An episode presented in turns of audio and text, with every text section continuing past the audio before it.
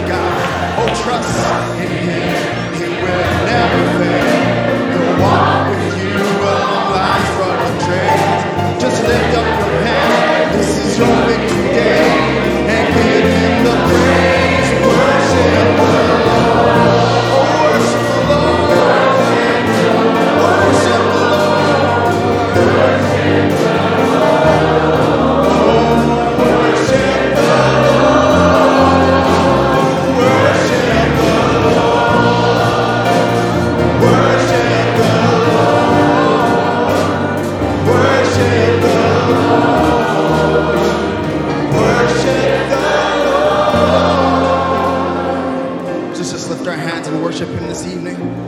He's worthy to be praised. He's worthy to receive our glory, our worship tonight. We crown you with praise tonight, oh God. We crown you, Lord Jesus. We throw our crowns at your feet, Lord Jesus. That may we worship you in spirit and in truth, oh God. That when we throw our lives down, Father, forgetting what's behind, Lord Jesus, looking forward to what's ahead, oh God, knowing that you have brought us, Lord Jesus. You have called us, oh God. You have drawn us, Lord, by your name, Father, by the blood of the Lamb that was shed on Calvary for my sin, for our sins, oh God. We're so thankful tonight for your grace, Lord. We're thankful for your mercy, Lord. We're thankful for your love, oh God.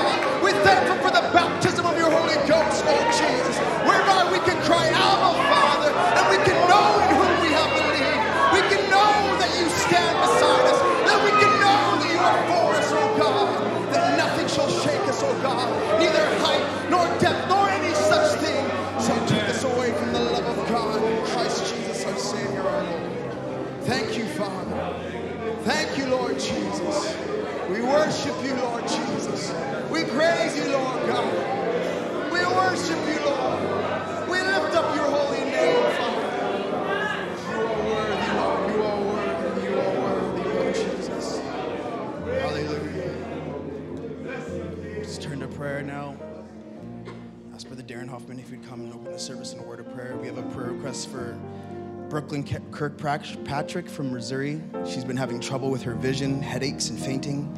The family has taken her to the hospital for testing, but is asking for prayer for healing. Also, Sister Rena Witt uh, has written in. She needs prayer. She's gotten COVID. Sister Tracy Rivas has written in a prayer request that she has a client requesting prayer for her brother Robert, who underwent extensive surgery for oral cancer that has returned. So, praying for healing and for salvation. Amen. Brother Darren, if you could come open the service in a word of prayer. If you have a need, let it be known by an uplifted hand. Lord is here. Amen.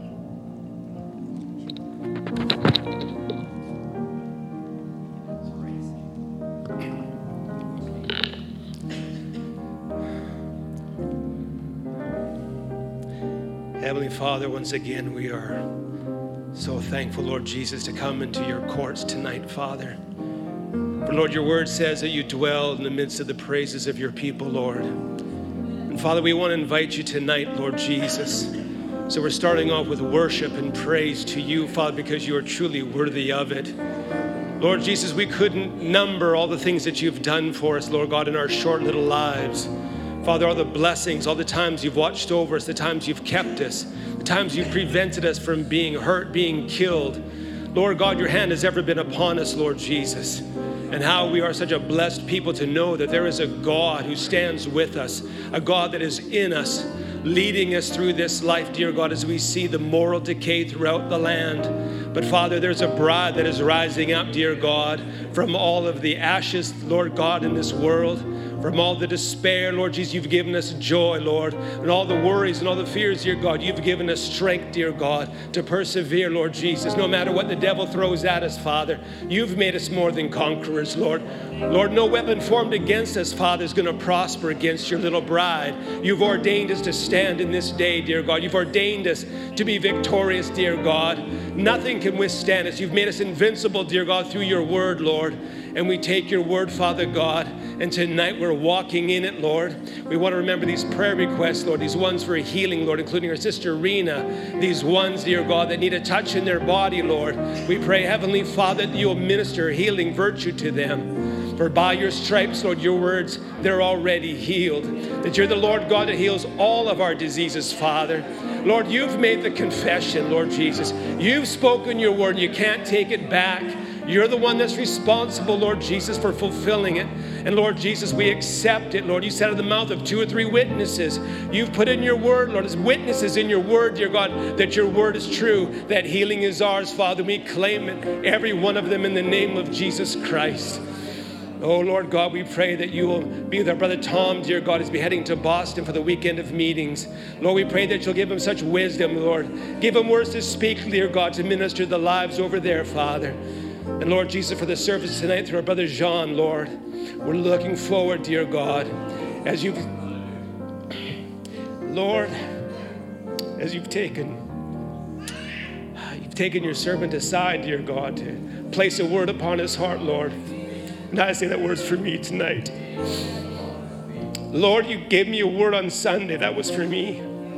Lord, I claim that word for me tonight, Lord God. I claim it with my brothers and sisters that that word tonight, Father, as it goes over this pulpit, Lord, it's not just going to our ears, dear God, but it's going to lodge deep within our hearts, Lord. It's going to transform our lives, Father God. It's going to strengthen the inner man, dear God, that we're, we're going to go walk out of this, out sanctuary tonight, Father, a different people, Lord. Not just confession, Lord, but there's going to be a transformation by the renewing of our minds tonight, Father, as we're washed by the washing of the water by the word. So, Lord God, we pray that you take our brother Jean out of the way. And Lord, even more importantly, Father, I say, take us out of the way, the hearers of your word, that we can receive all the benefits, Father, that you have for us tonight, Lord. So, Father, we wait upon you as we worship. We pray, dear God, you'll anoint our brother Dan as he leads us tonight. Anoint the musicians, Lord. We just want our hearts prepared, Father. We don't come here in vain, dear God. We don't come here as tradition or as ceremony like the world does. They want to put in their time to make themselves feel good. But Lord Jesus, we're here to meet with you in a personal level, Father, for you to speak to our hearts, Lord, and change us from glory to glory. So, Lord, we wait upon you, committing all things into your hands in the name of Jesus Christ. Amen. Amen. Thankful for this sweet atmosphere that we have here. We don't want to interrupt it. Let's just sing that little song, Let the Worshipers Arise.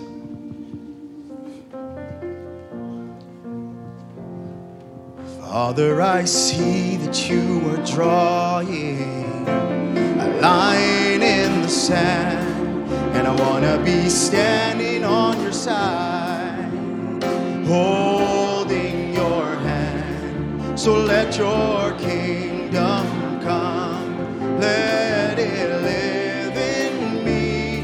This is my prayer, this is my plea. Let the worshipers arise. Let the sons and the daughters sing. I'm surrendering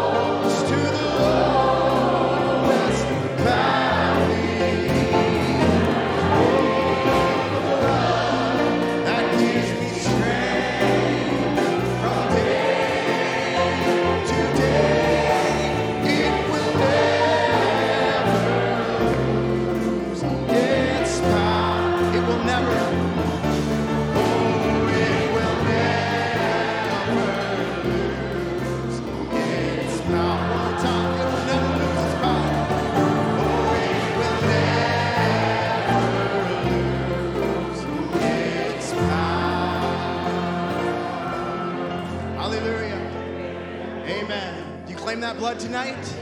Amen. He is Lord. He is Lord. He is risen from the dead. He is Lord.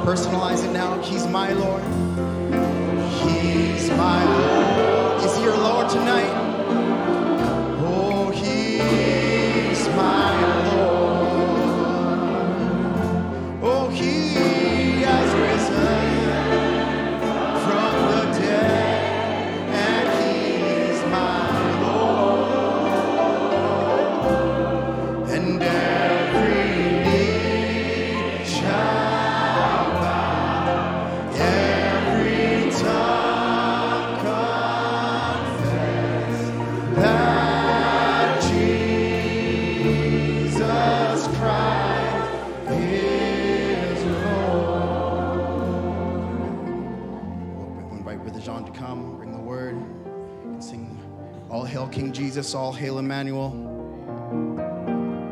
All hail.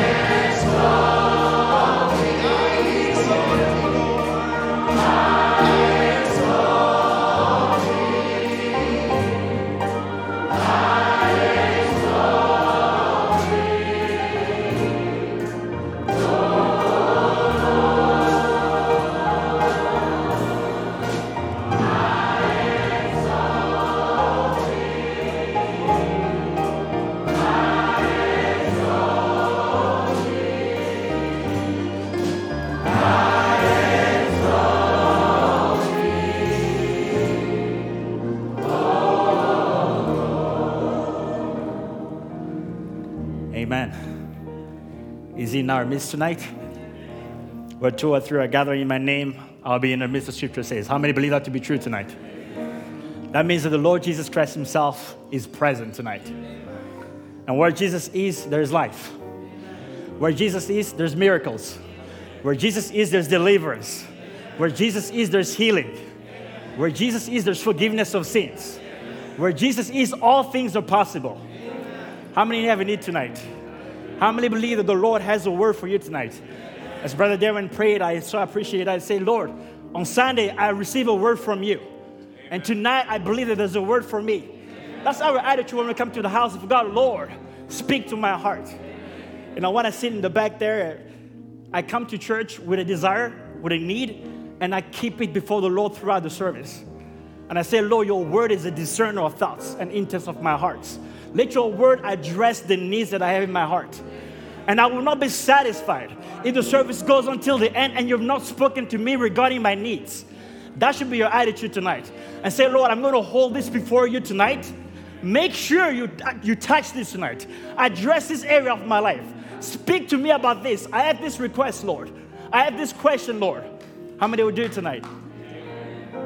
Before we go into the word and before we read our Bibles, there's a quote that I'd like to share with you if the brothers can put that up for me. For the past four weeks, I've not been able to escape this quote. It just keeps coming back over and over again, and, and this man behind me know what that's like. Where the, the Lord seemed to be, you know, zeroing in on a particular scriptural quote. I'd like to read that to you before we go into the word. Branham says this, and when I was coming over, I was thinking of the infallibility of God's spoken word. It's just perfect. And if we could only, if this audience, you, if this audience tonight, if Cloverdale Bibleway tonight could only get settled in their mind, who said this? What this really is, this spoken word. We do not need any healing service. We will not need any salvation altar call. It will be finished if you just realize what the word was. And I says, now let's look at it. So tonight we're to look at this. We're to look at what this word is, who said this word, and what this word is, this spoken word. And if by the preaching of the word it can be settled in your mind what the word is and who spoke these words, we can leave the service tonight without an altar call, without a healing service, but everybody will go back home healed. Anybody who's bound will go back home delivered. Anybody who has a need will find an answer to the need. If you can only settle in your mind what this word is. I don't speak presumptuously when I say that I believe I received the word of the Lord for tonight. And this is what God wants me to speak on tonight. And if I can only get you to see this word, if I can only help your faith tonight to see what the prophet of God is saying here, this will be a special night for you. How many believe that? Let's take our Bibles. Let's open in the book of Second Corinthians, chapter 1. Thank you, musician.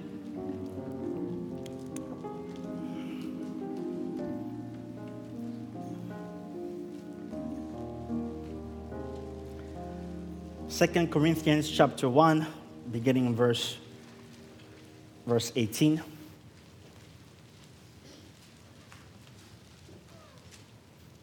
But as God is true, our word toward you was not yea and nay.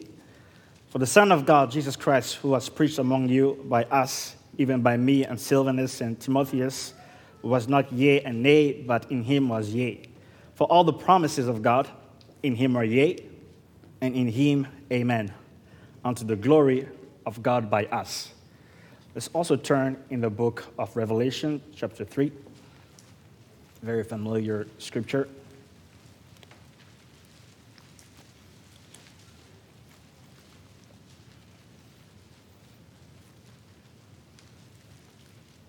Verse 14.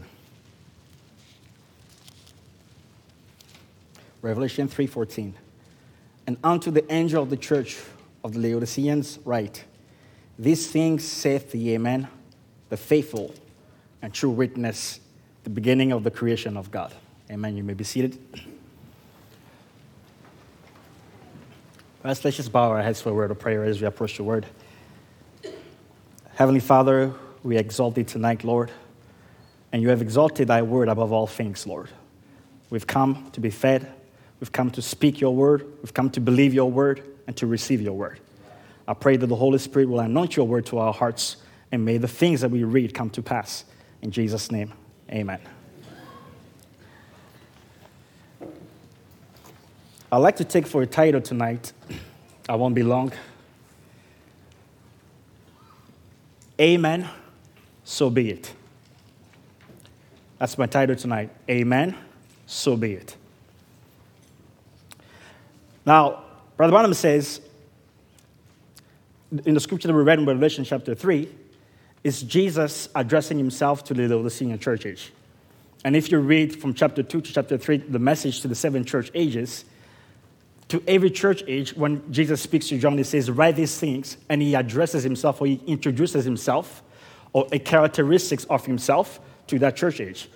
To the Ephesian church, he says, He that holdeth the seven stars in his right hand, who walketh in the midst of the seven golden candlesticks. So that's how he introduced himself to that church age. To Smyrna, he says, The first and the last, which was dead and which is alive. To Pergamos, he says, He which had the sharp sword with the edges. Thyatira, he says, These things saith the Son of God, who hath his eyes like unto a flame of fire, and his feet are like fine brass. To Sardis, he says, He that hath the seven spirits of God and the seven stars. To Philadelphia, he introduced himself. He says, This thing saith he that is holy, he that is true, he that hath the key of David, he that openeth and no man shutteth, and shutteth and no man openeth. Now we come to the Laodicean church age in verse 14 when he introduced himself to John and says, Write these things. These things saith the Amen. Now he introduced himself differently than he did in the previous church ages. To Laodicean, to the Laodicean church age, his introduction says, I am the Amen. I am the faithful and the true witness, the beginning of the creation of God. Brother Branham will say this like this My, isn't that the most wonderful description of the attributes of our lovely Lord and Savior, Jesus Christ? These words just make me want to shout. He says, They bring such a spirit of reality into my heart. Just reading them without even waiting for a thorough revelation of the Spirit upon them, it thrills me. Jesus is giving us a description of himself in relation to the last age. Now, that's an important statement. This description, throughout the seven churches, each description was in relation to that specific church age. But to the Laodicean church age, the description that Jesus chose for this church age, he says, I am the Amen. And Brother continues and says, The days of grace are winding up. He has looked from the first century right through to the 20th and told us all things concerning these ages. Before he reveals the characteristics of the last age to us, he gives us one final look at his own gracious and supreme deity. This is the capstone revelation of himself. And we know the capstone comes in the end time. The capstone is a final element to, to, to, uh, that comes upon the, the, the stature of a perfect man. So, what he's saying here is that the capstone revelation is a revelation of the Amen. It's the final revelation. And God introduced himself to the senior churches as being the one who is the Amen. Amen. Let's carry on. Thus saith the Amen. Brother Branham says, Jesus is the Amen of God. Amen. My, I love that. Jesus is the Amen of God. Jesus is the so let it be of God. Amen stands for finality. It stands for approval. It stands for prevailing promise. It stands for unchanging promise. It stands for the seal of God. The capstone revelation of Jesus Christ in the Laodicean church ages I am the Amen. I am the Word. I am the so be it of God. In other words, I am the one who makes these things to come to pass. Jesus is that word which is the amen of God. When God speaks something, what he speaks is Jesus. As we sing, I speak Jesus. What is the message? Jesus. What is the message? The amen. It's the capstone revelation of Jesus Christ in these last days. God is letting us know to this Laodicean church, I am the amen. I am the so be it, and whatever I say is final and I stand for prevailing promise. So all my promises are yea and amen. Everything that I've declared from the first church age to the last church age is final. I will not alter the words that came out of my mouth, the scripture says. My covenant with you will I keep.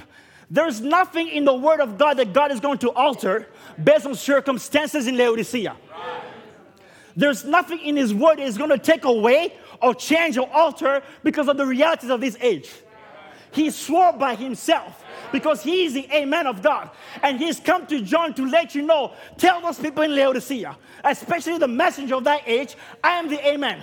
And I've come to fulfill my word pertaining to this age. And whatever I say is final. Now he continues, and, and this is from the church age book in the Laodicean church age. He continues and connects the scripture of Revelation 3.14 to Isaiah 65 that says that he who bless himself in the earth shall bless himself in the God of truth. And he that swerve in the earth shall swear by the God of truth, because the former troubles are forgotten, and because they are hid from mine eyes. Now it says the word truth here, in you look in the Bible, the word truth there is amen. In the Hebrew, it's amen. And Brother Branham says, He is the God of the amen. He never changes. What He does never changes. He says it and it stands fast. He does it and it's done forever. None can take from what He says or add to it. What He says is final. Final means there's no alteration to it. You cannot add to it and you cannot remove from it. And it says, So let it be. Amen. So let it be. Aren't you glad that you serve that kind of a God? Aren't you glad tonight that you serve the God of the Amen? Aren't you glad that you serve Jesus Christ, the Amen of God? Because you can rest your faith upon His every word, because it's final. He says you can know exactly where you are with Him at any time. God doesn't play games. He is the Amen, and God won't change. This thing said the Amen. He says, I like that. It means that whatever He said is final. It means that whatever He said to the first age, and to the second age, and to all the ages about His own true church, and about the false finding is exactly right, and it won't change. It also means that what He started out with in Genesis, He will finish in Revelation. He has, for, he has to, for He is the Amen.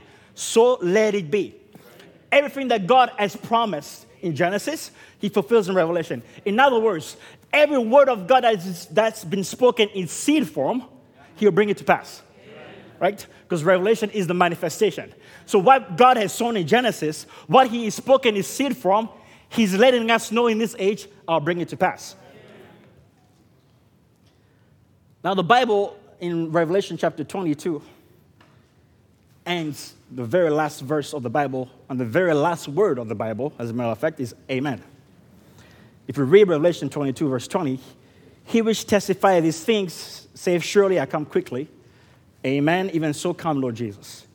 Verse 21, the grace of our Lord Jesus Christ be with you all. Amen. And that's how the Bible ends. God punctuates his word. The last verse the last word of the Bible, the last book, the last chapter, the last line, the last word, amen. God wants you to know, so let it be. Everything that He said, it will be. Let it be. Amen. So be it. Everything that was spoken in this word, so be it. From Genesis 1 1 to Revelation 22 21, so be it. From later be, you know, beginning, God created. From that very first verse, to the last verse of the Bible, even so come. Let the grace of our Lord Jesus Christ be with you. The Bible ends with Amen. And God punctuates His word by saying Amen to it.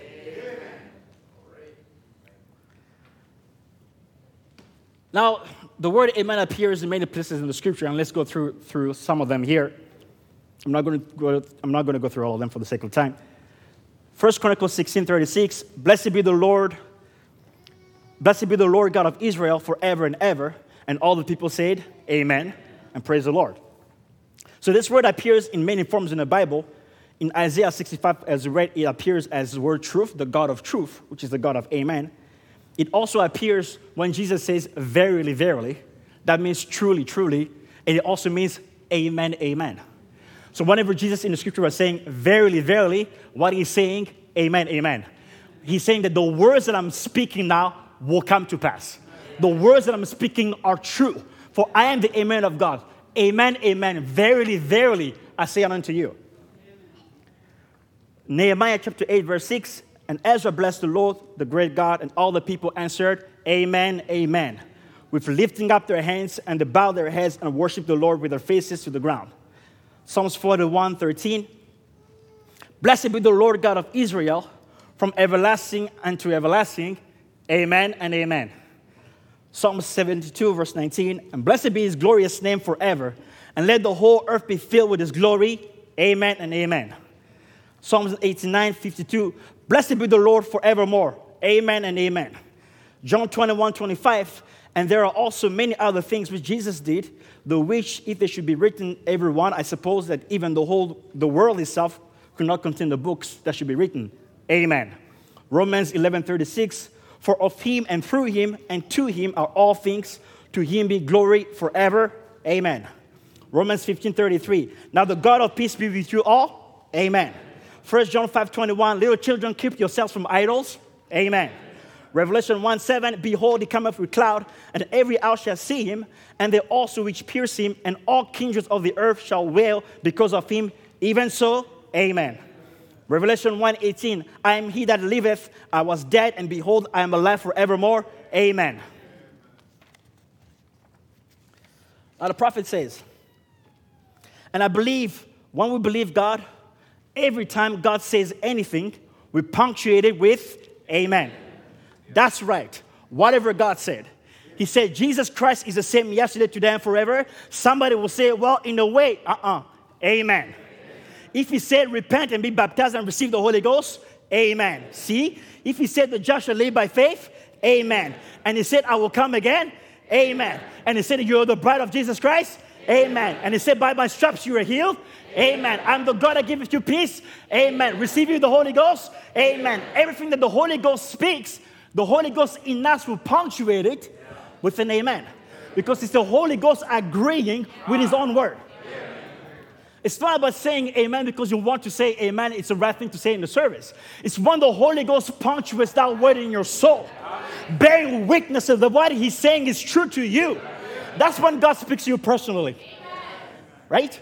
It's not about the motion, going through the motions of saying amen in the service, but it's about the Holy Spirit punctuating His own word as it comes across the pulpit. And as the word is being ministered every service, and as it is ministered tonight, there will be a statement that is said, there will be a scripture read, there will be a quote read, and something in you will say amen. And that is the Holy Ghost personalizing that word to you, bearing witness of that word personally to you. He says, let's go back to Calvary and get the real stock of the Holy Ghost in us. Then you know where you stand, you know who your Father is. And every time then the Bible says anything, you punctuate it with amen. The Bible says Jesus Christ is the same yesterday, today, and forever. The old donkey might say, I don't know about that, but the real, genuine pedigree says, Amen. You get the baptism of the Holy Ghost and you believe in God's power. You believe every word God says, and you punctuate it with a to everything God says. Another quote. And a good thoroughbred Christian knows where the storehouse of God is. They know that they are born of God, the word is made flesh in them, and every word that God says, they don't differ with it. They say it's right. Amen and amen. They punctuate it with an amen every time. Amen, amen, amen. Something in them punctuates it himself. Something in them, something in you, punctuates the word. And what is that something? He says himself. The word himself punctuates the word in you. The word in you agrees with the word that's coming across the pulpit. It's the Holy Spirit bearing witness to his own word and testifying, I'm the amen of God. And I'm saying amen to what is being ministered. I'm acknowledging that to be true, and I will bring that to pass. That's what happens when your soul cries amen. It's you're saying, Lord, whatever you're speaking, I agree with your word. And the Holy Ghost in me is bearing witness that you will bring it to come to pass in my life. Amen. You don't say amen to every statement, do you? We don't. We say amen to what God makes real to us in the service because that is the word is about to bring to pass in your life. So listen carefully to the word being ministered tonight. When something in you wells up and says, Amen, it's the Holy Ghost bearing witness that He will bring it to pass in your life. Amen. Jesus is the Amen of God. Now, the first occurrence of this word, Amen, in the Hebrew is Amen. In the Greek, which we read in the New Testament, in the Greek is Amen, which was said at the end of a statement or of a prayer, as we read in the New Testament. Blessed be the Lord our God. Amen. May peace and peace and grace be unto you. Amen. So Amen was said at the end of a statement. And I love this statement here. It says, making it personal and making this petition or prayer their own. So the person who is ministering or saying a prayer, when you say amen to it, in the Greek here, it means that you're, you're making that plea or that petition your own, as though you were the one saying it. Say, I'm making this my own by agreeing with it. I'm saying amen to it. Let those words which you speak become my own. Now, in Numbers chapter 5, let's turn to that scripture. This is the first occurrence of this word in the Bible.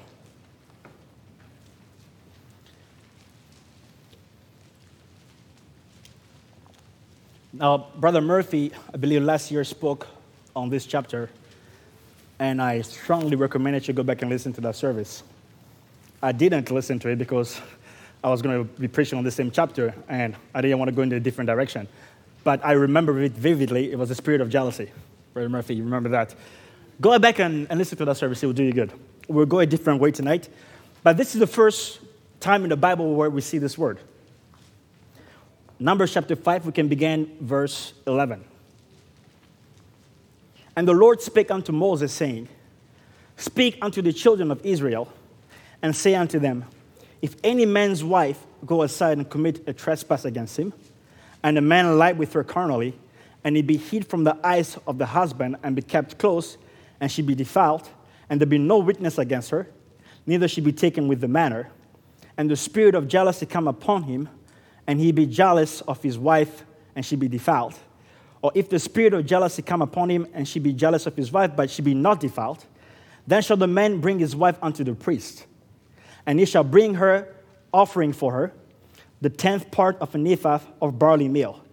He shall pour no oil upon it, nor put frankincense thereon, for it is an offering of jealousy, an offering of memorial, bringing iniquity to remembrance. And the priest shall bring her near and set her before the Lord. Now pay attention to starting from verse 17. And the priest shall take a holy water in an earthen vessel, and of the dust that is in the floor of the tabernacle, the priest shall take and put it into the water. And the priest shall set the woman before the Lord and uncover the woman's head and put the offering of memorial in her hands, which is a jealousy offering. And the priest shall shave shall have in his hand the bead of water that causeth, that causeth the curse. And the priest shall charge her by an oath, and say unto the woman, If no man have lain with thee, and if thou hast gone, thou, thou hast not gone aside to uncleanness with another instead of thy husband, be thou free from this bead of water that causeth the curse. But if thou hast gone aside to another instead of thy husband, and if thou be defiled, and some men have lain with thee beside thy husband, then the priest shall charge the woman with an oath of cursing, and the priest shall say unto the woman, The Lord make thee a curse, and an oath among thy people, when the Lord doth make thy thigh to rot, and thy belly to swell. In other words, he was going to shatter a womb. And this water that causeth the curse shall go into thy bowels to make thy belly to swell and thy thigh to rot. And the woman shall say, Amen, Amen. And then the priest shall write these curses in the book. Now, this is interesting. And the priest shall write these curses in the book, and then he shall blot them out with the bitter water. And then he shall cause the woman to drink the bitter water that causeth the curse, and the water that causeth the curse shall enter into her and become bitter. And when the priest shall take the jealousy offering of the woman's hand, and shall weigh the offering before the Lord, and offer it upon the altar, and the priest shall take an handful of the offering, even the memorial thereof, and burn it upon the altar, and afterward shall cause the woman to drink the water. And when he had made her to drink the water, then it shall come to pass that if she be defiled and have done trespass against her husband, the water shall cause the curse, shall enter into her and become bitter, and her belly shall swell, and her thigh shall rot, and the woman shall be accursed among the people. And if the woman be not defiled, but be clean, then it shall be free and shall conceive seed. It's a lengthy reading. But this is the first mention of this word, amen and amen. In the double uh, occurrence here, amen and amen. If a woman was guilty of adultery, or the husband suspected that she was guilty of adultery, and this is the, the offering of the, the, the, the spirit of jealousy here. And if the spirit of jealousy came upon him, he would bring the woman to, to the priest, and God gave Moses the ordinance on how to deal with these issues. Now, two things will happen here. If she was guilty, the curse that the priest has spoken would materialize in her life. If she was innocent, she would go away free and be vindicated that she was innocent of the sin. But how does this come to play here? Is that the priest would take dust off the floor of the tabernacle, mix it with some with holy water, some water, and then make her drink the water. But before he makes her drink the water, he will write these words in the book. And then when he writes the words in the book, he now blots the words. So he takes the water and he wipes the ink off of the book. And now the ink and the water is mixed and he makes her drink it. In other words, he makes her drink the words which he has written in the book. And once she drinks those words, God says she has to say amen and amen. And then if you look at the scripture, there's nothing in this ordinance that can actually close a woman's womb. If you drink water and dust, that's not going to close your womb, right? But there's something else that takes place after this ordinance is met. It's because God is the one who spoke these words. He causes this word to produce in that woman what he said it was going to produce. Water and dust on its own doesn't produce anything. But because God is the one who spoke those words, when the woman receives this or performs the acts that God ordained, and she says, Amen, Amen, Amen, so be it. If she was guilty, the things that the priest had spoken will happen to her. But if she wasn't guilty, nothing will happen to her. Right? So that's, that's in a negative, that's about a curse. But let's turn this around in the positive. The woman is standing before a priest, before a preacher, before a minister. She's standing in the church, in the tabernacle. And he is not pronouncing the words of God upon her. And she is required to say, Amen, Amen. And she must eat the word that was written in the book. And once she eats the word that was eaten in the book, it's that word that she eats that's going to bring a change in her body. It's the word that she's eating from that curse that's going to cause her belly to swell, that's going to cause her thigh to, to rot. What's going to bring about a change in her body is the words that the priest has spoken. And the words that he spoke are written in the book. And when he gets her to eat the words that are in the book, those words perform a change in her life. But for that change to come about in her life, she says, Amen. Amen. So she might eat the words of the scroll or the words that are in the book. And now in the New Testament, this is the Old Testament. In the New Testament, we found a very similar instance, now in the positive. There is another woman, but she's a virgin. She stands before Gabriel, a messenger, and he's going to speak words unto her. And she's going to say, Be it unto me according to your word. In other words, she's going to say, Amen, Amen. And once she says, Amen, so be it. In other words, when she says, when she says amen, amen, what she's actually saying, let the things that you have declared happen to me.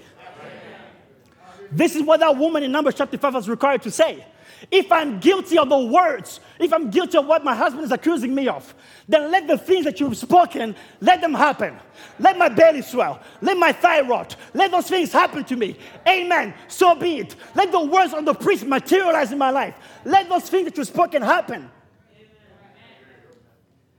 Let those things that you've declared take place in my life. If I'm guilty, then let my thigh rot.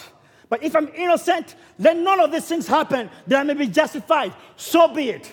I'm not running away from it. I'm not escaping it. I'm not fighting it. So be it.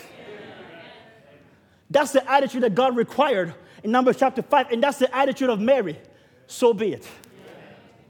let the things which you're speaking, let the words that are coming out of your mouth, let there be a power that's going to make them happen. So be it. I'm not fighting it. Behold, I'm the Lord's handmaid. Be it unto me according to your word. If this word is of God, let the words of Gabriel happen to me. I'm not going to fight it. I'm not going to escape it.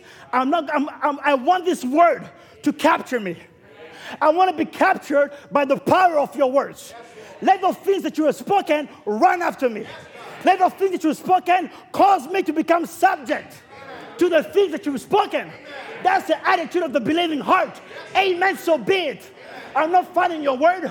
I'm not trying to run away from it. I'm not trying to reason with it. I'm not trying to debate it. So be it. If you're saying that you're my healer, so be it. Let those words that you're declaring happen to me. I'm not escaping it, I'm saying amen to it. So be it. I don't understand it. I have no idea how it's going to come to pass, but here I am before the priest. Let your words come to pass.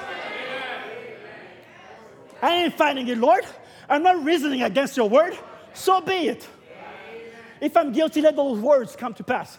Let the power of your word bring a change in my life. Now, Mary didn't know how these things were going to come to pass. But now we're given a clue in the scripture. In the New Testament, it says, How will this thing be? The Holy Ghost shall overshadow you. Now we understand that the words that were spoken by a messenger, Gabriel, couldn't be materialized without the dynamics, without the Holy Ghost coming and making those words come to pass. So now this gives us a good idea of Numbers chapter 5. Because, like I said earlier on, drinking water with dust doesn't cause your belly to swell or your thigh to rot or your womb to shut. It doesn't do it. So, what that informs us is that when the priest spoke those words, because those words were not the thought of a man and they're the thought of God, the Holy Ghost, there was a power that followed those words that caused those words to produce the result of the word. It wasn't the water or the dust. It wasn't the ink of, the curse written in the book. It wasn't those things that caused your belly to swell or a thigh to. It was that God punctuated his word with an amen. It was the Holy Ghost took the word that was spoken by a priest and made them to become material into a, into a, into a physical re- reflection of what God spoke. So there was a tangible result in your body. There was a body change brought about by the words that were spoken of God. What happened to Mary? There was a body change. She was a virgin and she became pregnant. The words of Gabriel, which are the words of Isaiah, which are the thoughts of God, were spoken to her. And her attitude was so be it. And the Holy Ghost went after that word and brought a change in her body. Do you believe in the body change? How are you going to get a body change? It's when a messenger in your day Speak the thoughts of God, the words of God before the foundation of the world. What those things that God thought about you. When that messenger begins to proclaim his message, not when he started his ministry, but when he begins to proclaim his message, he begins to declare the thoughts of God concerning you. And if your attitude is so big, the Holy Ghost goes after that word and brings a change in your body. What's going to change your body one of these days? It's this message that you're feeding on. If you eat the words of the book, the priest has written it in the book and it's made you to eat the words. John, go to the angel and take the book. Eat the book, John. And if you eat the book, the words that are written in the book will go in your belly, will go in your body, will go in your soul, and the Holy Ghost will bring about a change. Because you said, so be it. Amen. Amen. So be it. Amen. It's not up to you, it's up to the one who spoke it. Your attitude is not to try to make it happen. Your attitude is to be as vulnerable as one can be and say, Here I am, do what you want. That's Mary's attitude. I am the handsman of the Lord. Be it unto me. I'm not going to try to influence this. I'm not going to try to make it happen. I'm not going to try to do anything about it. I'm as vulnerable as I can be before your words. Let them happen to me. Let your word have preeminence over me. Let your word reign supreme over me. May my body come to subjection to the words that you're speaking. So be it. If somebody tonight can only realize what this word is and who spoke these words and the attitude of your soul is so big, there wouldn't be a feeble one among us tonight. Anybody who's sick can get healed tonight because all you can tell the Lord is so be it. So be it, Lord. So be it, Lord. If your words are true and you've said that you're my healer, let those words which were spoken, let them happen to me. Let my life begin to testify that those words are true. So be it. You said that you're my deliverer, and I've been bound by chains for years and years and years. But if your word is true, so be it.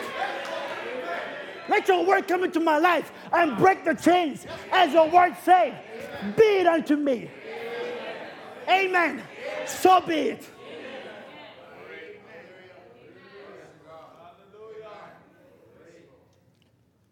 Let your words become flesh. Now, in Jeremiah 28, let's turn to that quickly. I have about 20 minutes.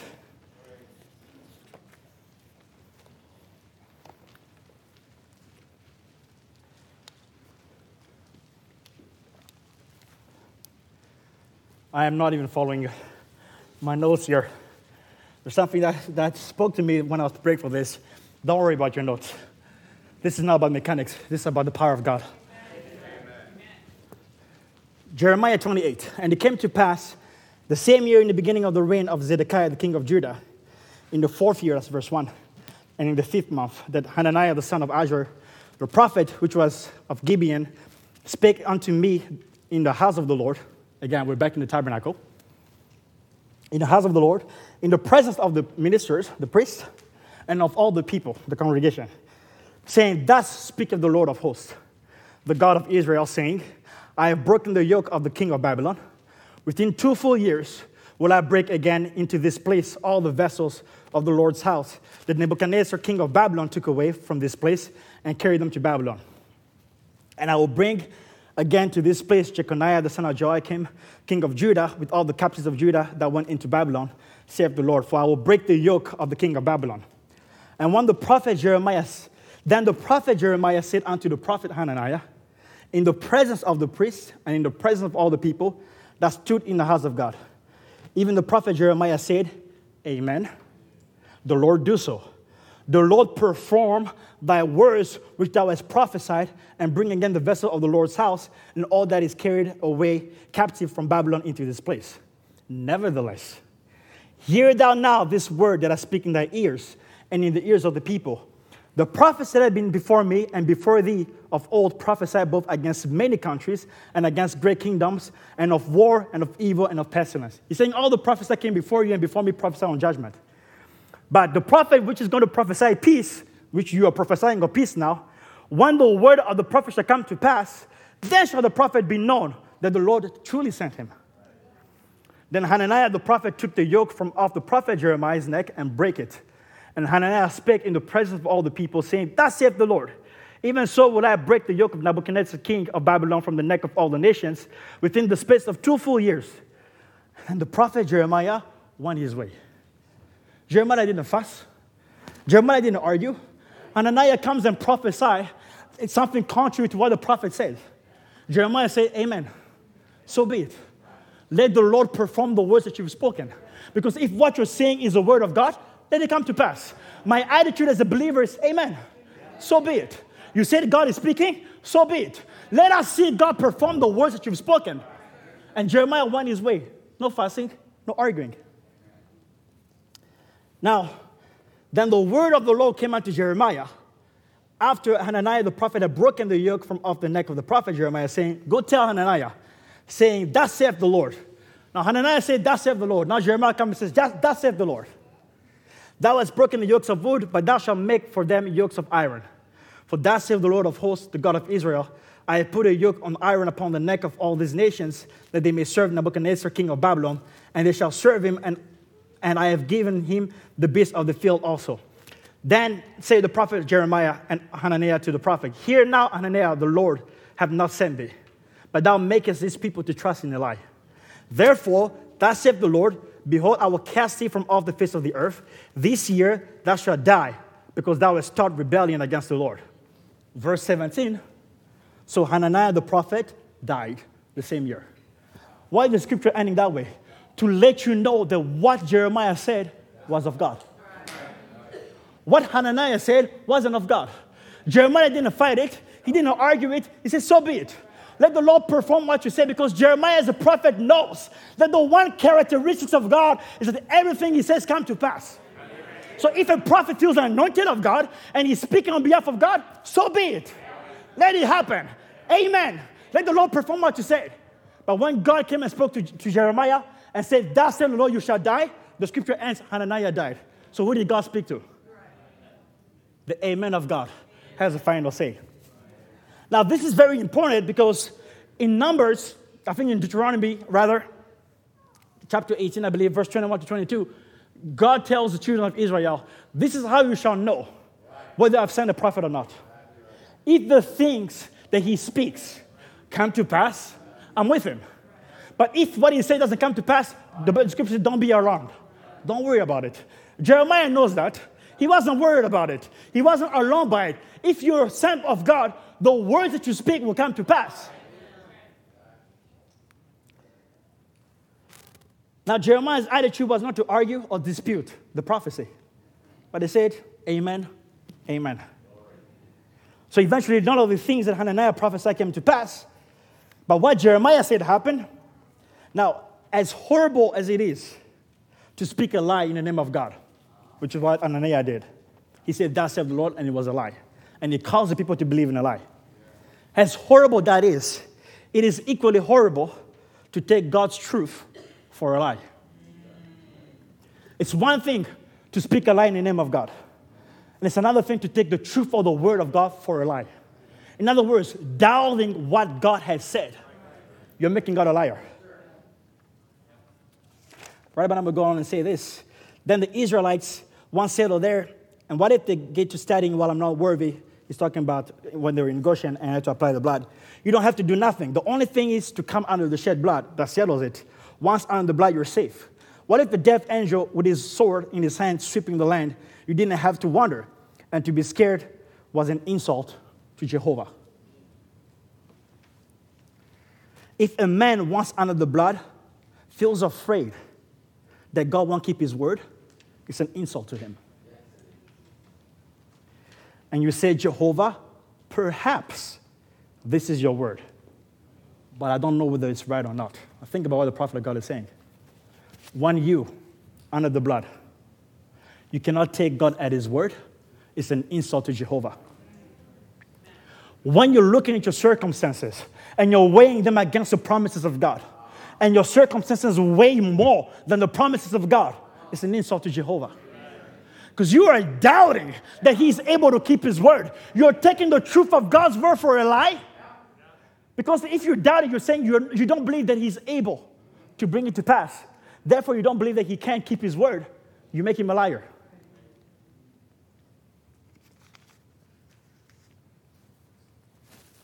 The characteristic of God's word is that the things that He has declared must come to pass. And if it doesn't come to pass, it wasn't His word.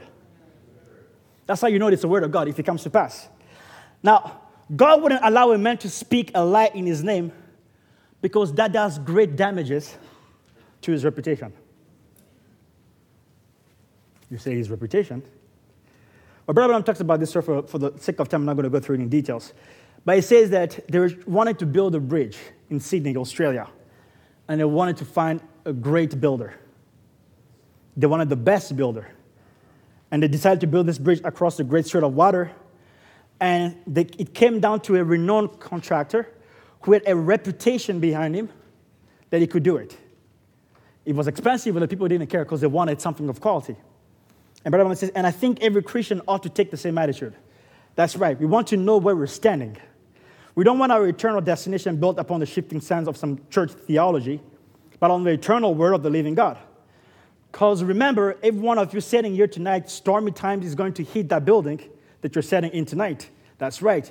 Death is going to strike it. And you better know what kind of sand it's built upon or what kind of foundation it has. God building the foundation would put nothing else but the best that there is because God is thoughtful of his reputation. Think about that statement. God is thoughtful. God cares about his reputation. God cares about what people think about him. So the reason why God gave that law to the children of Israel, put him to death. If somebody comes and says, "That save the Lord," and it's not me, kill him, because they're damaging my reputation. It's going to come to pass that when somebody says, "That save the Lord," the people won't believe it, because they'll think that God is not able to keep His word. So let it be known that I keep my word. I take my reputation seriously. If anybody dares to speak in my name a lie, kill him. God takes his reputation seriously. Now, in Numbers chapter 14, when the people rebelled against Moses, Moses and Aaron fell before the tabernacle of the Lord and prayed and pleaded for the people. And God comes to Moses and says, it says unto Moses, How long will these people provoke me? And how long will it be until they believe me? For all the signs which I've shown among them. I will smite them with pestilence and disinherit them, and will make thee a great nation and mightier than they. And Moses said unto the Lord, uh, Listen, the Egyptians shall hear it. For thou broughtest up these people in thy might from among them. The Egyptians saw your power, they saw how you deliver these people. If you kill them in the wilderness, they will hear about it and they will tell it to all the inhabitants of the land that they have heard that thou, Lord, are among his people, that, Lord, you have been seen face to face, and that cloud standeth over them, and thou goest before them by day in the pillar of cloud, and in the pillar of night by night. Now, if thou shalt kill all these people as one man, then the nations which have heard the fame, your reputation, which have heard the fame of them will speak, saying, Because the Lord was not able to bring his people into the land which he swore unto them. Therefore, he hath slain them in the wilderness. And now I beseech thee, let the power of my Lord be great, according, according as thou hast spoken, saying, The Lord is suffering, long suffering, and great uh, of great mercy. Pardon, I beseech thee, the iniquity of your people. And the Lord said, I pardon according to thy word. But as truly as I live, all the earth shall be filled with the glory of the Lord. I love this, this dialogue between God and Moses. Moses pleads before God and says, Lord, I understand you're angry. I understand you're frustrated, but be mindful of your reputation. Nations have heard of what you're able to do. They've seen your mighty hand in Israel in Egypt. They've heard that there's a pillar of fire in our midst. They've heard that there's a pillar of cloud in our midst. And if you kill your people in the wilderness, they will say, Oh, their God was only able to take them this far. He couldn't take them all the way. And all the nation will start talking about it. In other words, this will be your new reputation that you are a God who can only go halfway, that you cannot keep your word. God says, Oh, hold on. I will forgive them. But as long as I live, all the earth shall be filled with my glory. In other words, I will not let any word that I speak fall to the ground. I will not let my reputation suffer any damages, regardless of the unbelief. Fine, I will forgive them because my word is more important to me than the unbelief. My integrity is more important to me than putting up with the unbelief. I'll keep my word for the sake of my own reputation. Oh, may somebody intercede tonight like Moses and say, Lord, if you don't heal me, the people that have testified at work saying that God is a healer, they will hear about this. They will hear about what, how you healed that person and that person, but they'll say you're not able to heal me. Is this what you want your reputation to be, Lord? That you cannot heal my sickness? God says, wait a minute, I will heal you. I will heal you because as long as I live, all the earth shall know my glory. My words will come to pass. My reputation will not suffer. In Israel, the ark of God had a reputation. As soon as the people of Israel brought the ark back, all the nations around them feared God because they knew that the ark in their midst meant that they're invisible. They knew the power of the ark, the power of God in their midst. Why? Because it took God years and years of building up a reputation. Why do you think throughout the church, eh, throughout all the Old Testament, when God said to the prophet, they say, Thus saith the Lord. Thus saith the Lord. Thus saith the Lord. Thus saith the Lord. God is making it crystal clear. This is, this is me speaking. And everything he speaks comes to pass. everything he speaks comes to pass. And he starts to build a reputation that everything that God speaks will happen. And the people start building up confidence in the word of God because they know that God is able to keep it. God is doing all of that to help your faith, to help you believe. Because if He can only get you to believe, what did the angel of the Lord say to Brother Branham? If you can get the people to believe, the issue is not the word, it's all powerful, it's omnipotent. The issue is our faith. God sent a prophet with a gift to help them believe. God put gifts in the church to help you believe. God put ministers on the pulpit to help you believe. So that you can get your faith right on the word of God, that all things are possible to you if you can believe. What am I doing tonight by preaching the word? Helping you believe. There's a sister who came in the prayer line, brother one of us was praying for a brother and another brother, and a sister came. He says, You don't have to be nervous. It's okay. It's a nervous spirit, and it's all over the congregation. How many have a nervous spirit? People raise their hand. Said, I'm just trying to tell you that God is here. He knows all about you. And I believe you're going to be healed. As they said, he says, Frankly, I don't have to pray for you because you're now healed. What happened? He said, That shadow has left you. He didn't lay hands on her, he didn't pray for her. He was speaking to her, but he got her faith. He helped her faith.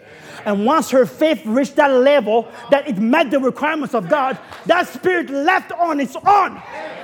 If there's somebody battling in his spirit tonight, I say, let your faith rise up and let your heart declare, Lord, be it unto me according to the words that you're speaking. And as sure as God is God, I don't have to lay hands on you. I don't have to cast that demon out from you. It will live on its own because you meet the requirements of God.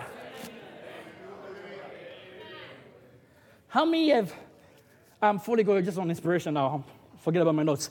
How many have ever filled a form on a web page? Well, it says, put your first name, put your last name, put your email address, and then click next. But you cannot click next until you fill all the form. How many know what I'm talking about? Right? You can't click. You try to click, it's disabled. And they want you to fill all the requirements. So you go ahead and you put your name, you put your last name, you put your phone number, you put your email, and all of a sudden, that button you couldn't click on before, it's not activated. You cannot click on it. It's not accessible to you. Why? Because you met requirements. It's not up to you to choose whether you want to leave the page or you want to go next. That option wasn't there before. You couldn't do anything before. But when the requirements are met, it's not up to you to choose do I want to go on or do I want to leave this webpage? There's the promises of God and the power of God that's loose to the church, but that's not accessible to you until you meet the requirements. What are the requirements? Faith. When you come to a point where you met the requirements by believing in the Word of God, it's not accessible to you. In other words, it's up to you what you want to do. You can stay in a wheelchair or you can get up and walk. You can stay blind or you can get up and see. You can keep that arthritis in your body or you can stretch your hand and be whole. It's up to you because once you met the requirements of God, the power is loose unto you.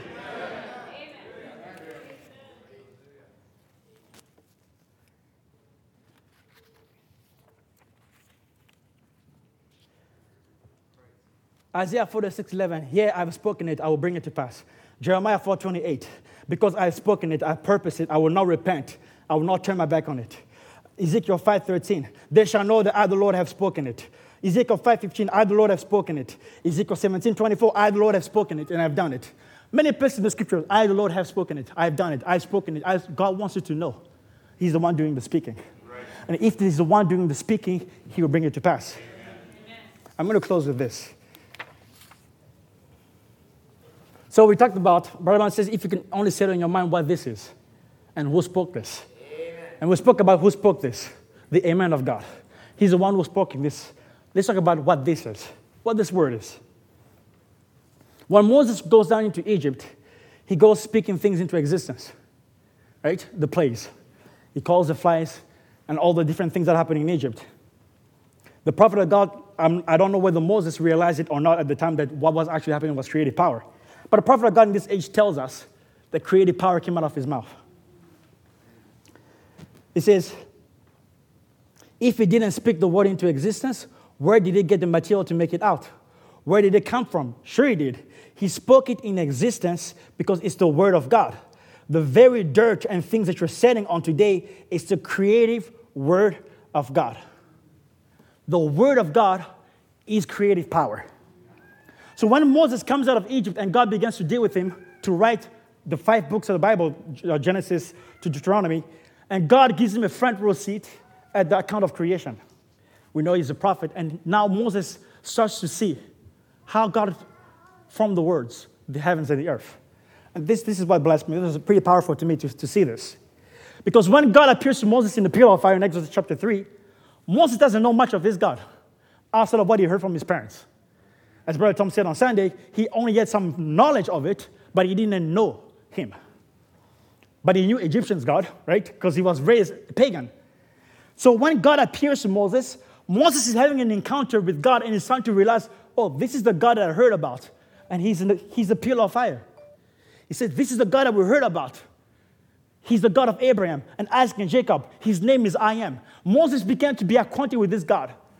And as God uses Moses to deliver the people, God is unfolding more of himself to Moses and to the people. So when Moses spoke those five and they came, Moses was like, wow, this God is powerful. Wow, he can bring flies like that.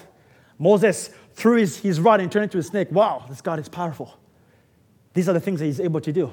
Moses struck the water and it turned into blood. Wow. And Moses is starting to experience the power of God. Now, God tells Moses, Come, I'm going to show you creation. Now, Moses starts to write in the beginning. God said, Let there be light. And there was. Moses is watching God's creative power at work. Now, this God that was mysterious is now revealing something special to Moses. Oh my. He's now revealing to Moses the secret of my power is in my word. Are catching it? Catch it. He's now revealing to Moses I'm an all powerful God. You've seen me do these things in Egypt. You saw what I'm able to do. But now let me show you. I'm going to reveal to you where all my power lays. It was a mystery to you before. It was a mystery to the children of Israel before. They only knew that I was a powerful God. They knew that I was able to do this and that. But now I'm going to show you how I'm able to do these things. Moses, the power or the secret of my power is my word. When I say something, it comes to pass. And Moses is there watching. He's like, oh my, that is the secret of his power. The thing that makes this God unlike every other God is his word. The thing that makes him above all the other gods is his word. The reason why he's able to do these things is his word. And then he says, wait a minute, that means that when I spoke in Egypt, it was his word. Oh my, I began to point out this from the team. To think of Moses coming to that realization wait a minute, when I spoke in Egypt, that means that was his word. The same creative word that created heaven and earth was the same words that he put in my mouth. And when I spoke the word, I spoke God's thoughts. He instructed me with the secret of his power. Woo! Feel like shouting, but I don't even have voice left in me. The secret of his power is his word. If somebody can catch it tonight, like Samson, they knew what his power could do. He's able to kill these Philistines. He's able to do that. He's able to carry a gate. Delilah, Samson, tell me the secret of your power. See, they knew what Samson could do, but they didn't know what the secret was. And the secret of Samson was his hair. And Samson revealed it to the wrong person.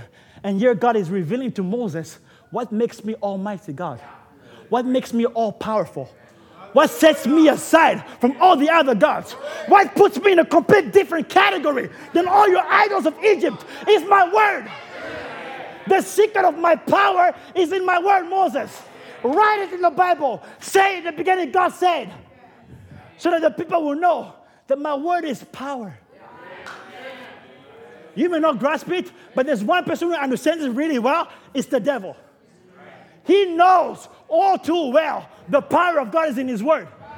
Why do you think every church age he attacks the Word? Because it's the source of power. That's why the prophet of God says that the Holy Ghost was bound throughout the church ages by creeds and dogmas. Right? Because the devil attacked the word. And by mixing the word with man's creeds and dogmas, he rendered it of non effect. In other words, he removes the power out of it. But God sent a prophet in these last days to restore the word to you. Why? Because in the restoration of the word is the restoration of power. You think this message is just doctrine? No, sir. You think this message is just baptizing right? No, sir. You think this message is a dress code? A code of conduct? A compilation of scriptures and good testimonies? No. The message of the hour is the secret of God's power restored to the church, which is the word, which is the seven thunders, which is the opening of the seals, which is the shout at midnight. That's your body change. That's your rapture. That's your healing. That's your deliverance. It's the word. If I can only get you to believe in the word, there'll be everybody here healed tonight. And because what I'm saying is the word of God, let him perform the things that I speak. May somebody go back home completely delivered to testify that the word is true. This Egyptian that you'll see, you'll see them no more. Let somebody go home with a new fire in the body because the word is true. Let unbelief lift the people tonight. Thou demon of unbelief, I come against it in the name of Jesus Christ. Lose the people. Let the people believe. Believe. The secret of his power is in his word. It's not in songs. It's not in music. It's not in emotions. It's not in man-made dogmas. It's in his word. What's going to restore your family? The word. What's going to change your body? The word. What's going to forgive your sins? The word. What's going to set you free? The word. What are we exalting tonight? The word. What has God exalted above all things? His word. He's the amen of God. So be it. Oh Lord, I wish I had more strength in me tonight. It's the word. Somebody believe it tonight. How many believe it tonight? Do you believe it tonight? If you can only realize who spoke this word and that this word is creating power, you can go back home completely whole. You can open the pages of your Bible tonight and read them if you can only see who spoke these words. Hallelujah. Anybody here with chains of depression, you can go on free tonight because of the word. The secret of his power is his word. Anybody wanting something of God tonight? Sunday, I don't know where you are. Somebody wanting a family? The secret of the power is in the word. You want your family restored? The secret of God's power is in the word. It's the word that does it. If you can only settle it in your mind. Oh God, help me tonight. If I have a gift like the prophet, I'll call you up here and I'll begin to tell you things about yourself. Perhaps I will help your faith a little bit. But take me and my word tonight because I'm not speaking my own words. I'm speaking the thoughts of God. If you can believe in this, if you don't believe in this, you wouldn't believe the prophet was here. Because Brother Branham says that the word of God is the primary way of God speaking. Gifts are secondary. Speaking in tongues, prophecy, vision, they're secondary. Primarily, God speaks through His word. God won't give you a substitute because the word is the best He can give you. Lay hold of the word of God tonight and rest upon the word. It's creating power, it's the secret of God's power. Say amen to the word. Feed on it. Be it unto me, Lord. Be it unto me, Lord. Let the words that you spoken happen to me. Let them happen to me. You say you're going to change my body? Let it happen to me. You say you can clean me and make me whole? Let it happen to me. Two blind men came to Jesus and said, Lord, have mercy on us, Jesus, son of David. Jesus said, Do you believe I can do this? That's a good question to ask you tonight. Do you believe you can do this? You're praying, Lord, save my children. Do you believe you can do this? Lord, heal me. Do you believe you can do this? Lord, change me. Do you believe you can do this? Lord, deliver me. Do you believe you can do this? They say we believe. And Jesus said, according to thy faith, be it unto you. In other words, Jesus said, Amen, Amen. If you believe I can, then God says, Amen. Do you believe can heal you? Then God says, Amen. Woo. Amen to the word. Don't reason. Don't debate. Don't argue. Don't try to figure out. Amen to the word. The Syrophoenician woman came to Jesus and said, Lord, Remember me. Remember my day. Jesus said, It's not me to give the children's bread to dogs. I don't have the time to go into that quote. But Brother Branham says she accepted what the word said of her. In other words, she said, Amen. Jesus said, It's not meant to give the children's bread to dogs. She said, I am your dog, so be it. And because she said the word called me a dog, therefore I'm gonna have the faith of a dog. Give me the crumbs. So be it. I'm a dog, so be it. Hallelujah. Hallelujah. Oh, sense of God, the angel of the Lord in this room tonight. Because God always backs up his word. The reason why you're charging your soul is the Father bearing witness to your soul that the word is true. And he'll bring it to pass in your life. The same God I spoke to William Branham and said, You touch their hands. That'll be the first pull. If you're sincere, you're able to discern the thoughts. That'll be your second pull. It will come to pass. Then the opening of what will happen. That'll be your third pull. Did it come to pass? First pull happened. Second pull happened. Third pull happened. God keeps his word. He wanted you to know I'm with that prophet. I'm with that messenger. You pay attention to the things he says because I'm going to back it up. Your rapturing faith lays in the message of the hour. Don't look at anything else than that. Don't add to it. Don't remove from it. Say amen. Ryan, uh, Angelica, Brother Michael, if you can get ready for this song now. It's about time now. Say amen. Say amen to the word. Hallelujah. Blessed be the name of the Lord. Oh, I feel such a liberty tonight. I feel like all things are possible tonight. I feel like sicknesses can leave the people tonight. I feel like chains can be broken tonight. I feel like you can go free tonight because of the word. Be it unto me, Lord. Be unto me, Lord. It's fine. You don't have to stand to your feet. It's fine. You can be in your seat. As long as your attitude in your heart is amen. So be it. It's not as much about what you say with your mouth. It's about the attitude of your soul towards the word of God. So be it, Lord. Gabe, he's your healer, isn't he? He heals your shoulder. So be it. Lord, let the words that are being spoken, let creative power follow your word and go into my shoulder and make it whole. So be it. Who has a need tonight? Who has a need tonight? Sister Chantal, you have a need tonight? Whatever it is, if your attitude is so be it, let it be unto you. So be it. You can save my children, Lord. Let creative power follow the words of God. And let God begin to create circumstances. I want Lincoln to bring him to your feet. Leah, so be it. So be it. God can do the impossible. Hallelujah. Please put the words on the screen. Hallelujah. This song came to my heart on Sunday morning as Brother was closing as I began to ponder on these words. Saints, I've not been able to leave this off for two months. Every time I went to prayer, it kept coming back. I tried to pray about something else, it kept coming back. And I found myself saying to the Lord in prayer over and over again, let the words that you speak happen. Let them happen to me. I'm at the mercy of thy word. I fight not against your word. I don't run away from it. Let your word happen to me. Let's worship together tonight. Hallelujah.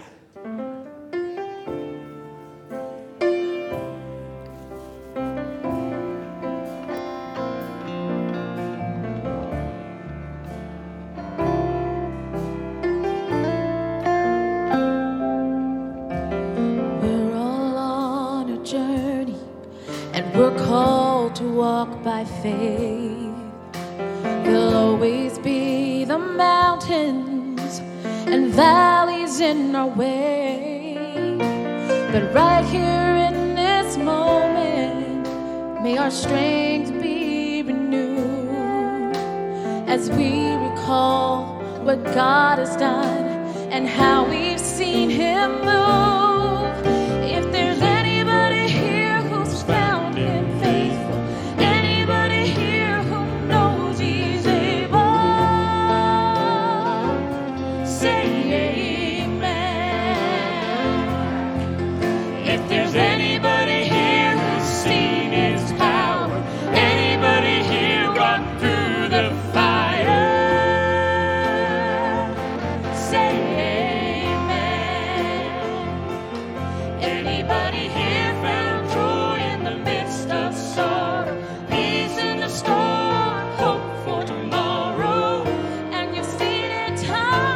time.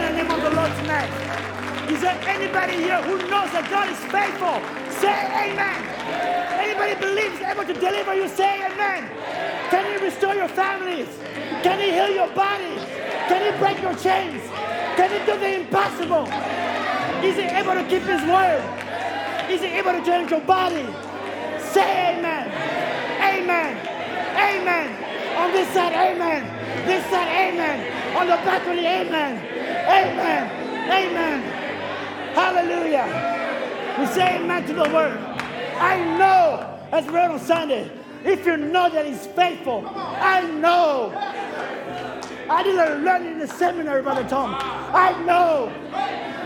12 years ago when I sat there when Dan sings, I know when God met me. Say amen. I know the chains he broke off in my life. Amen. I know what he's promised to me. Amen.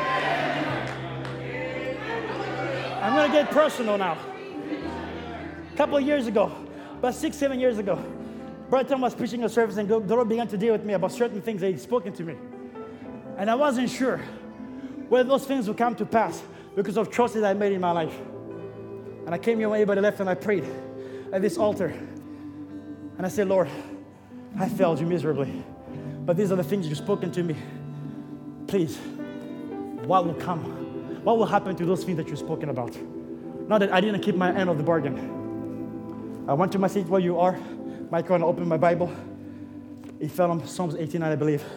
And it said, The words that have come out of my mouth, I will not alter them. My covenant with you will I keep. I've held on to those words all these years because I know He met me here. I know. And He told me that the words that came out of His mouth, He will not alter them because of what I did. He will not change them because of my decision. He said, My covenant with you will I keep because I am God and I keep my word. Trust in Him. Trust in the word tonight. Hallelujah. Brother Michael, do you mind closing the word of prayer? I have strength left in me. Hallelujah, Lord Jesus. Lord, how can we close, Lord, at the moments like this where you brought your word forth, Lord, where you brought your people to a place, Lord, where they can just claim, Lord. Lord, it feels like even at this moment anything could happen. Lord, you don't bring, Lord, a word to your servant. You don't bring your people to this place, Lord, just to drop off and let us walk out a door. So, Lord, we want you to still stir and move here in this service, Lord. We're not going to, Lord, dismiss in prayer and just walk out a door. But, Lord, would you still move tonight? Lord, you, you brought us to a place, Lord, somebody maybe just needs to sit and allow that word now to stir. Lord, to where maybe in their heart they're saying amen, but Lord, their mouth needs to now confess that you are indeed the amen in their situation, oh God. So, Lord, tonight, would you brood now? Would you continue to deal with the hearts of your people? Lord, we're not closing this service, but maybe you're just beginning to stir. Maybe you're just beginning to move. Oh God, may we have this sensitivity, Lord, of your spirit, Lord, within us, not to disrupt, not to move away, but Lord, just to start to enter in at this very moment when you're dealing with your people. Oh God, maybe tonight would be one of those all night prayer meeting type of nights when, Lord, you're moving in the midst of your people and we can just be shut in with God in His secret place. Lord, whatever you're speaking, whatever you're dealing, whatever you're bringing somebody to a certain place where, Lord, the answer that you've been speaking to them is now going to come to manifestation because their heart has screamed out, Amen, to the Word of God. So, Lord, we pray tonight you just move with us, Lord. Deal with, Lord, if someone must leave, so be it. But, Lord, we stay in your presence tonight as we say amen to the Word of God and now let it bring forth. May that creative power that Moses experienced by watching you by vision take the earth and start to form. May it form in the in the bodies of your people. Oh God, we pray in Jesus Christ's name. Go with your people, Lord, as we now just wait and brood in your presence. In Jesus Christ's name, Amen. Amen.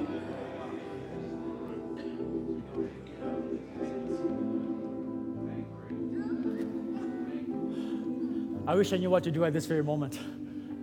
Maybe I could say something else that could help you. But the quote that we read in the beginning, I lie not when I say that I've not been able to escape from it. It's the Holy Ghost was emphasizing to me that this was tonight what he wanted to tell the church. If you can only settle in your mind what this word is and who spoke this word, there's no reason why you should walk away the same. I don't know about you, but I just happen to believe the prophet. I believe what he says because I know it's not his word, it's the thoughts of God spoken through a man. It's immortal power coming through mortal lips. The same happened tonight. The thoughts of God, creating power coming through mortal lips. If you can settle in your mind that the person that spoke to you is not your brother behind the pulpit, it's Almighty God. How dare you go back home the same? Let me challenge you. How dare you go back home the same? Take God at His word tonight. There's no reason why you need to go back home with that same sickness. If you can only settle in your mind who spoke this word and what this word is, may the attitude of your soul be, Amen. Be it unto me, Lord. Feel free to do as the Lord, as the Lord and Spirit leads you. God bless you.